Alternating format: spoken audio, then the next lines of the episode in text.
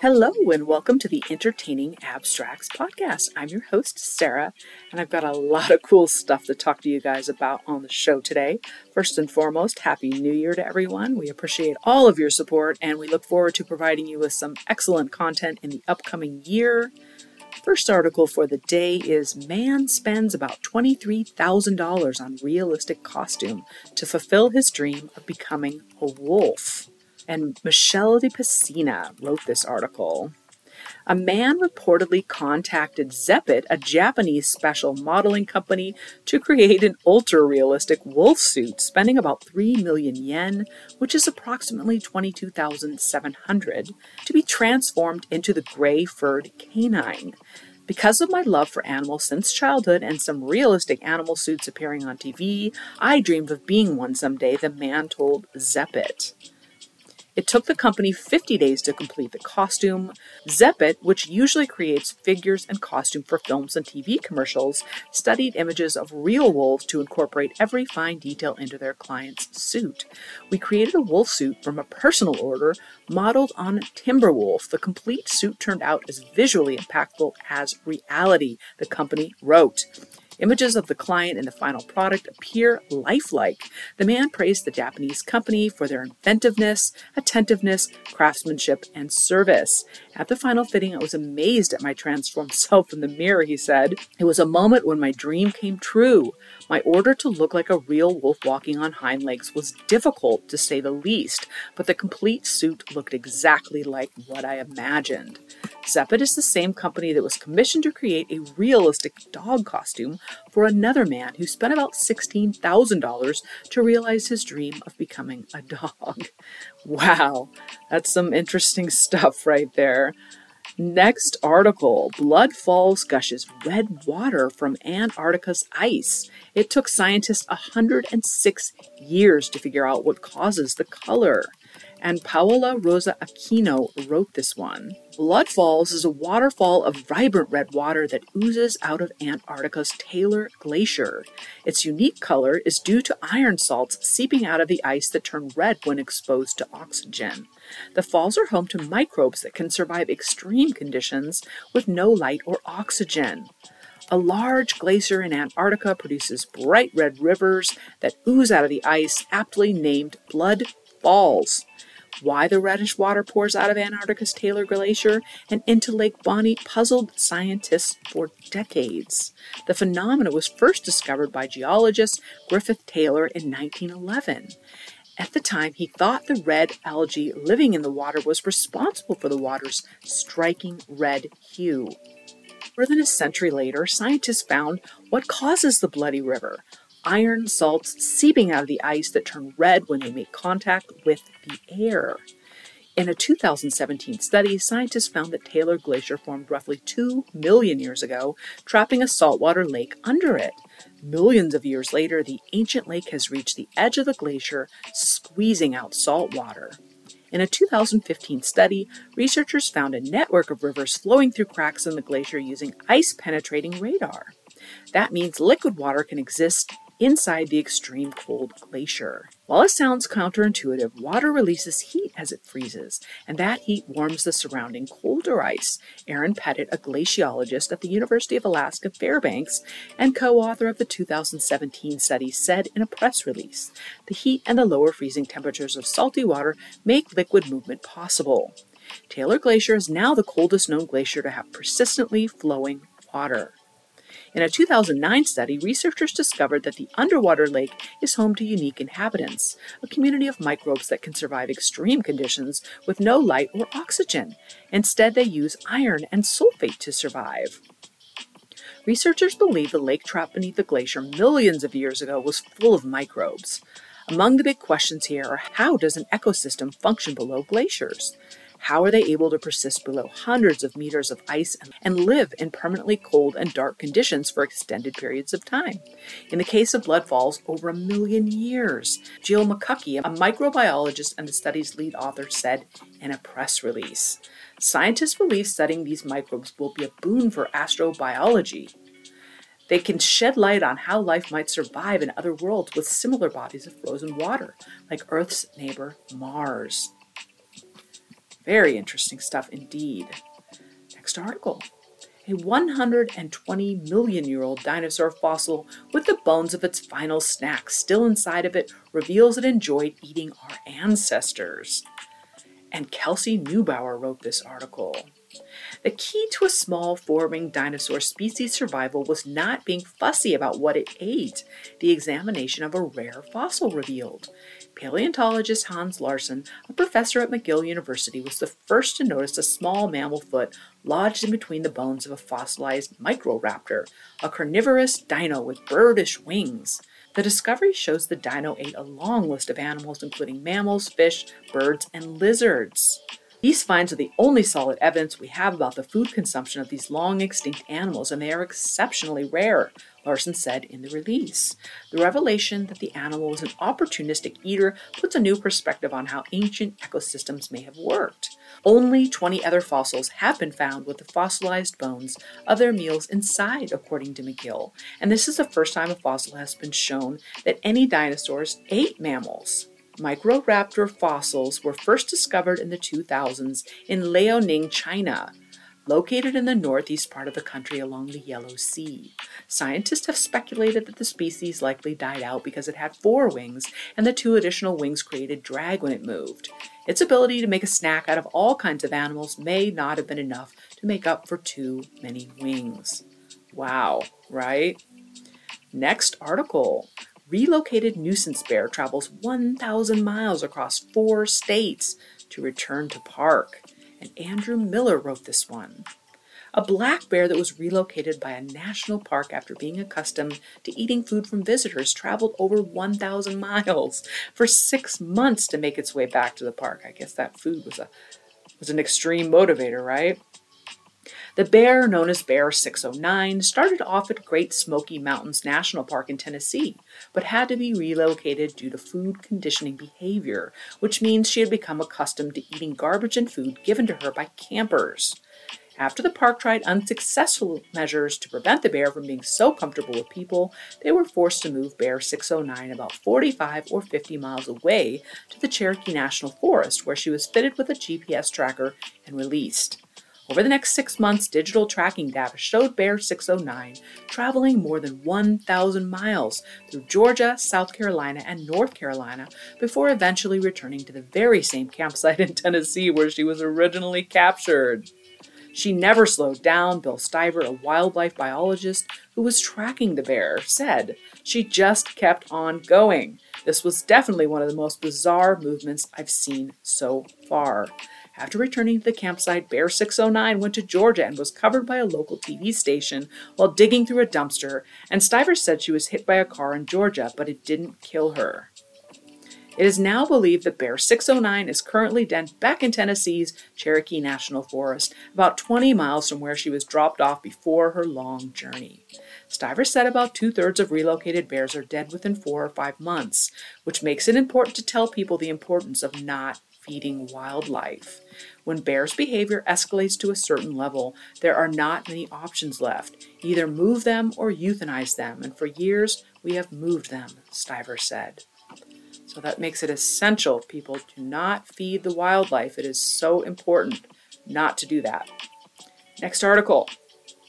It's a myth that ancient Egyptians pulled mummy brains out by the nose. They likely scrambled them instead, says an expert who tried it and Marianne Guenot wrote this article. Contrary to what you learned in school, ancient Egyptian embalmers likely did not pull out chunks of brains using hooks when they were preparing a dead body for the afterlife. Experiments suggest they likely used a more effective method, albeit one that's more unpleasant, said Stephen Buckley, an expert studying mummification. Buckley, an archaeologist and analytical chemist at the University of York, told Insider he did experiments on sheep to test ways in which the brain could be removed. The work formed part of a 2008 History Channel documentary, Mummy Forensics, taking inspiration from a 1969 academic paper by British Egyptologist Philip Leake. He found that digging out the brain in chunks was not very easy. Hooking it out in pieces was not particularly efficient or successful, he told the insider in an email. It could be slowly removed as small parts of the brain adhered to the metal hook through repeated insertions and removals, he said. But even better, Liquefying the brain makes the removal of it fairly straightforward. If you whisk the brain with a hook for about 20 minutes, the brain liquidizes and you can just pour it out, Buckley said in a later interview. It's not very nice, but it's a much more effective way of removing the brain. There are some times when the brains were left in, Buckley said. Particularly with the earlier, still quite well preserved royal mummies, they actually left the brain in place. So you didn't have to remove them, he said. Egyptians at that time would not have known about microbes, but they definitely understood that moving organs had a profound effect, slowing the body's decay. If they could afford it, Egyptians would always have their guts, lungs, and other internal organs removed and treated to preserve them. In some cases, they were put in jars, in others, they were placed back in the body. The brain, however, could be left in the body to mummify inside of the skull during the embalming process. For instance, Pharaoh Thutmose I, Queen Ti, the main wife of Amenhotep III, and Pharaoh Amenhotep I were all found with brain tissue in place. That really is fascinating, isn't it? Next article. Monumental 5,000 year old cemetery unearthed below stone pillars near lake in Kenya. And Aspen Pluto wrote this article. Along the shoreline of a lake in northern Kenya, a collection of stone pillars stand in a rough circle, marking the location of a monumental ancient cemetery, according to a new study. Shallow excavations of the Jarigole pillar site in the 1980s and 90s concluded that the area was used as a secondary burial site, a place where the bones and fragmentary remains of the deceased were buried long after death. Digging deeper, archaeologists found evidence that challenged this idea, according to a study published in the Journal of Antiquity. Archaeologists re excavated the megalithic pillar site at Lake Turkana, the study said. Their excavation uncovered a large cavity with the remains of nine bodies, buried about 5,000 years ago. These bodies were buried with accessories shortly after their deaths. In one burial, researchers found over a hundred beads made of amazonite, a blue green gemstone around the neck and the chest of the deceased, the study said. The beads may have formed a necklace. Photos offer one possible reconstruction of the jewelry. Another burial contains about 300 small beads made of ostrich eggshells. These beads appear to come from a bracelet that still encircled the deceased's wrist, the study said. The bodies were buried at the deepest portions of the cemetery cavity, researchers confirmed. Atop the burials were shards of deliberately broken pots, ceramic figures, charcoal, and fragmentary remains, primarily teeth and hand bones. Photos showed the animals and phallic shaped ceramics. Archaeologists concluded that the cemetery was a pre planned site used for burying people soon after they died, the study said. The mobile herding groups that lived near Turkana 5,000 years ago must have been within a few days' walk from a pillar site to enable these burials, researchers said.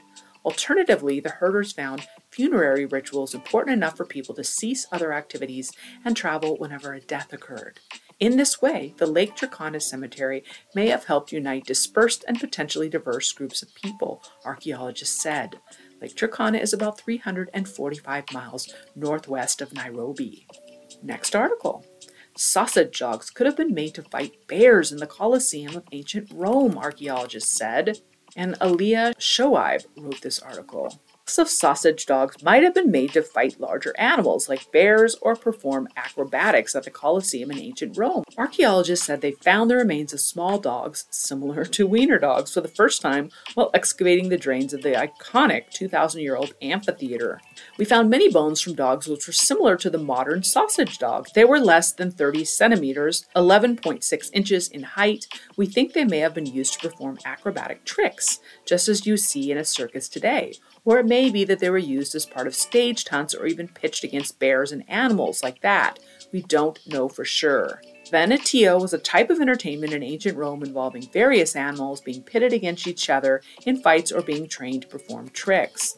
The dogs would have been ancestors of sausage dogs rather than true Dachshunds. The modern Dachshund breed emerged in 18th century Germany and was developed to go down holes and hunt badgers. Dachs means badger in German. They were bred to be an independent hunter of dangerous prey. They could be brave to the point of rashness, according to the American Kennel Club. The Colosseum archaeologists also found the bones of large dogs, leopards, lions, bears, and ostriches in the ancient drains. The discoveries were made during a year long study during which archaeologists trawled through 70 meters of drains and sewers underneath the Colosseum, which could host up to 50,000 spectators. Along with the animal remains, they also found the remnants of snacks that spectators ate, including fruits, nuts, and olives. They also discovered more than 50 bronze coins from the late Roman period and a silver coin to commemorate the rule of the Emperor Marcus Aurelius from around 170 to 171 AD. This man was popularized by the movie Gladiator. And one final article for the day. Ancient Roman concrete was incredibly strong. Scientists may have just figured out why. And Marianne Guenot wrote this article. It is one of the greatest mysteries of archaeology. How did the Romans create concrete so strong that their buildings are still standing some 2,000 years later? The question has long puzzled scientists, not only because the concrete has incredible strength, but also because it seems to be able to heal itself, meaning cracks inexplicably disappear over time.